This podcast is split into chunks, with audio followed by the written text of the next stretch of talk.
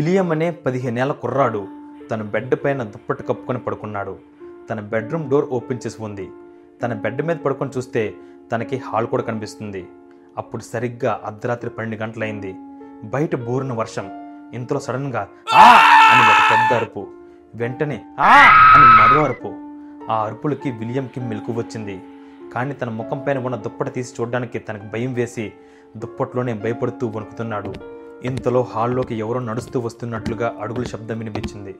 ఎవరా అని చూడడానికి నెమ్మదిగా తన దుప్పటిని కిందకు దించి ఒక్క కన్నుతో హాల్ వైపు చూశాడు. ఎవడో హంతకుడు రెండు శవాల్ని తన భుజాలపైన వేసుకొని హాల్లోని సోఫా పైన ఆ శవాల్ని కూర్చోబెట్టాడు. ఆ శవాలు ఎవరో కాదు విలియం యొక్క తల్లిదండ్రులవి. ఆ శవాల రక్తంతో ఆ హాల్లో ఒక గోడపైన తను ఏదో రాస్తున్నాడు. భయంతో విలియం తన ముఖం మీద దుప్పటిని కప్పుకొని వణుకుతూ భయపడుతూ ఉన్నాడు. ఇంతలో ఆ అడుగుల చప్పుడు హాల్ నుండి దూరంగా వెళ్తున్నట్టుగా అతనికి వినిపించాయి. కొంచెం ధైర్యం తెచ్చుకొని ఇంతకీ ఆ గోడపైన ఏమి రాశాడా అని ఆతృతతో తన ముఖం పైన దుప్పటి తీసి చూశాడు. తనకు అవి సరిగ్గా కనిపించట్లేదు. ఆ హంతవుడు అక్కడి నుండి వెళ్ళిపోయాడు అనే ధైర్యంతో తను లేచి మంచం పైన కూర్చొని ఆ గోడ వైపు చూశాడు. ఇంతలో ఒక పెద్ద పిడుగుపడి ఒక మెరుపు మెరిసింది. ఆ మెరుపు వెలుగులో ఆ గోడపైన ఏమి ఏం రాసిందో అతను కనిపించింది. ఆ గోడపైన నువ్వు లేచే ఉన్నావని నాకు తెలుసురా అని రాసి ఉంది. వెంటనే కసక్ అని ఒక కత్తి వచ్చి తన వీపు పైన గుచ్చుకుంది. ఆ హంతకుడు విలియం మంచానికి వెనకే ఉన్నాడు. ఫ్రెండ్స్ ఇది ఫ్యాక్ట్స్ వీడియో కాదు. నేను చదివిన నేను విన్న ఏడు వెన్నులో వణుకు పుట్టించే కథల్ని ఈరోజు నేను మీతో షేర్ చేసుకుంటున్నాను. అంతే. ఈ వీడియోలో లాజిక్స్ అండ్ ప్రూఫ్స్ని వెతకండి. జస్ట్ ఒక థ్రిల్లర్ మూవీ చూసినట్టు ఫీల్ అవ్వండి. సరేనా? ఇక మనం మన వీడియో కంటెంట్లోకి వెళ్ళిపోదామా? Number two the wallpaper Elisa Jacob అనే దంపతులు కొత్తగా ఒక ఇంట్లోకి అద్దెకు వచ్చారు. అయితే ఆ ఇంటిని వారి టేస్ట్కి నచ్చినట్లుగా మార్చుకోవడానికి ఆ ఇంటి గోడలకి సీలింగ్స్కి అంటించి ఉన్న పాత థిక్ వాల్పేపర్స్ని తీసేసి కొత్త వాల్పేపర్స్ని అంటించాలి అని అనుకున్నారు. అయితే వాల్పేపర్స్ని పీకే పని అలిసా తీసుకుంది. ఆమె అన్ని గదులలో వాల్పేపర్స్ని పీకుతుంది. అయితే అలా పీకిన ప్రతి వాల్పేపర్కి చివరన ఒక పేరు డేటు రాసి ఉంది. మొదట్లో ఆమె దాని గురించి పట్టించుకోలేదు. కానీ ప్రతి వాల్పేపర్ చివరన అలా ఎందుకు రాసి ఉందా అని తనకు తెలియకుండానే తనకి ఒక ఆతృత కలిగింది. అదేమిటో తెలుసుకుందామని గూగుల్లో ఆ పేరుని డేట్ని టైప్ చేసింది. ఆ పేరు ఒక మనిషిది. ఆ డేట్ ఆ మనిషి మిస్ అయిన డేట్. అలా అవి అన్నీ మిస్ అయిన వాళ్ళ పేర్లు డేట్స్ అని ఆమెకి అర్థమైంది. వెంటనే పోలీసులకి ఆమె ఫోన్ చేసి చెప్పింది. పోలీసులు ఆ గోడల్లో ఏమైనా ఉన్నాయా అని కొన్ని గోడల్ని కూలగొట్టారు కూడా. కానీ ఆ గోడలలో ఏమీ లేవు. కొంతసేపటికి ఒక ఫోరెన్సిక్ టెక్నీషియన్ ఆమె దగ్గరికి పరిగెత్తుకుంటూ వచ్చి మేడం మీరు పీకిన ఆ వాల్ పేపర్స్ అన్ని ఎక్కడా? అని అడిగాడు. అవన్నీ ఇంటి వెనకున్న ట్రాష్ బిన్లో పడేశాను అని ఆమె చెప్పింది. దానికి ఆ ఫోరెన్సిక్ టెక్నీషియన్ మేడం అవి వాల్ పేపర్స్ కాదు. ఆ మిస్ అయిన వ్యక్తుల యొక్క చర్మం. ఈ ఇంటి ఓనర్ ఆ మనిషిని చంపి వాళ్ళ చర్మంని వాల్ పేపర్స్లో తయారు చేసి ఈ ఇల్లంతా అతికించాడు అని చెప్పాడు. Number three under the bed ఒకసారి లోగన్ అనే పది సంవత్సరాల కుర్రాడు తన తండ్రితో కలిసి బెడ్ పైన నిద్రపోతున్నాడు. అర్ధరాత్రి లోగన్ తన తండ్రిని లేపి నాన్న నాకు భయం వేస్తుంది అని అన్నాడు. దానికి తన తండ్రి భయం ఎందుకు నాన్న? నేనున్నానుగా అని ధైర్యం చెప్పి పడుకోమన్నాడు. మరలా భయం వేస్తుంది అని అలా పదిసార్లు తన తండ్రి దేవుడిని లేపాడు. డేవిడ్కి కోపం వచ్చి ఏంట్రా ఎందుకు భయపడుతున్నావు? అని అడిగాడు. మంచం కిందన ఎవరు ఉన్నారు నాన్న అని అన్నాడు. మంచం కిందన ఎవరు ఉన్నారా మంచం కిందన ఎవరు లేరు అని చెప్పాడు. లేదు నాన్న మంచం కిందన ఎవరో ఉన్నారు అని మళ్ళీ అన్నాడు. సరే ఎవరున్నారో చూస్తాను అని చెప్పి మంచం మీద నుండే తన తలని కిందకు దించి డేవిడ్ చూశాడు. కానీ ఆ మంచం కింద తను చూసిన దృశ్యానికి తన గుండె సగం ఆగిపోయింది. ఎందుకంటే ఆ మంచం కింద ఉన్నది తన కొడుకు లోగనే. మంచం కింద ఉన్న తన కొడుకు డేవిడ్ని చూసి నాన్న మంచం పైన నీ పక్కన ఎవరు ఉన్నారు నాన్న?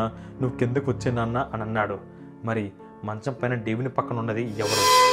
Number four I miss you Ben Henry అనే పదమూడేళ్ళ కుర్రాడు. వాళ్ళ అమ్మతో అమ్మ అన్నయ్య బెన్ ఎక్కడా? అని అడిగాడు. దానికి వాళ్ళమ్మ బెన్నకి మానసిక పరిస్థితి బాగోలేదు కదా నాన్న.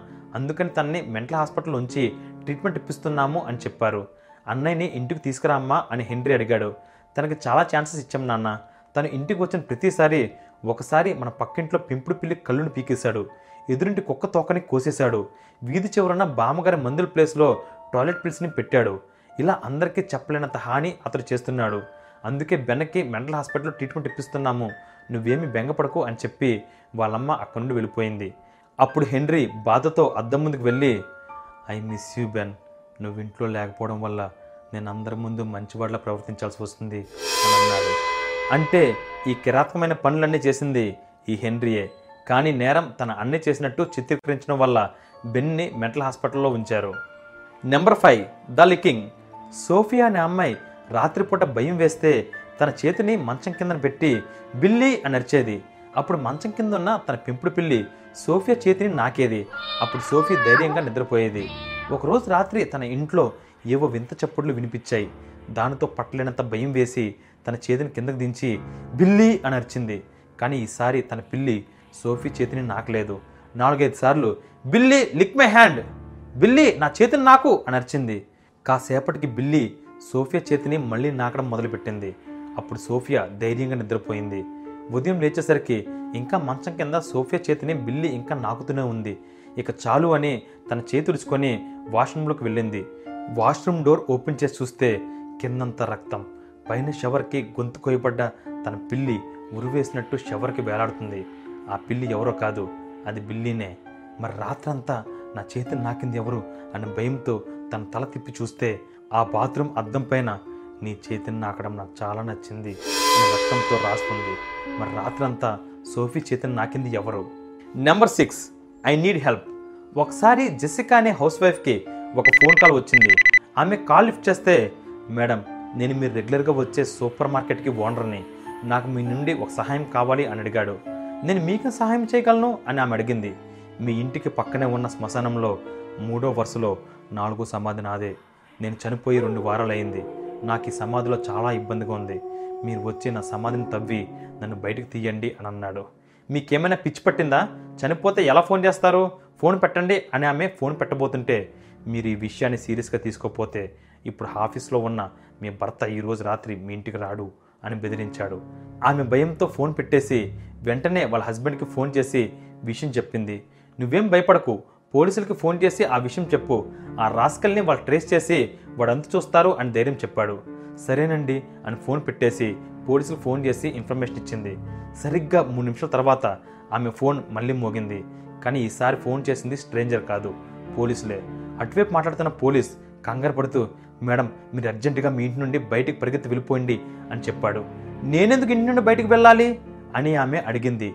దానికి సమాధానంగా పోలీస్ మేము మీరు ఇచ్చిన నెంబర్ని ట్రేస్ చేసి చూస్తే ఆ వ్యక్తి వాడుతున్న ఫోన్ సిగ్నల్ మీ ఇంట్లో నుండే వస్తుంది. అంటే ఆ వ్యక్తి మీ ఇంట్లోనే ఉన్నాడు. దయచేసి మీరు ఇంట్లో నుండి బయటికి వెంటనే వెళ్ళిపోండి అని అన్నాడు.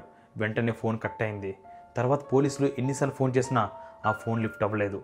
జెసికా భర్త ఇంటికి చూసేసరికి హాల్లో రక్తం ముడుగులో ఆమె పడి ఉంది. Number seven the satellite image Matthew అనే వ్యక్తికి యాక్సిడెంట్ అయ్యి తన రెండు కాలు పనిచేయట్లేదు. కానీ అతనికి ప్రపంచమంతా తిరిగి చూడాలనేది తన లైఫ్ డ్రీమ్ దాంతో డిప్రెషన్లోకి వెళ్ళిన అతనికి ఒక ఐడియా వచ్చింది.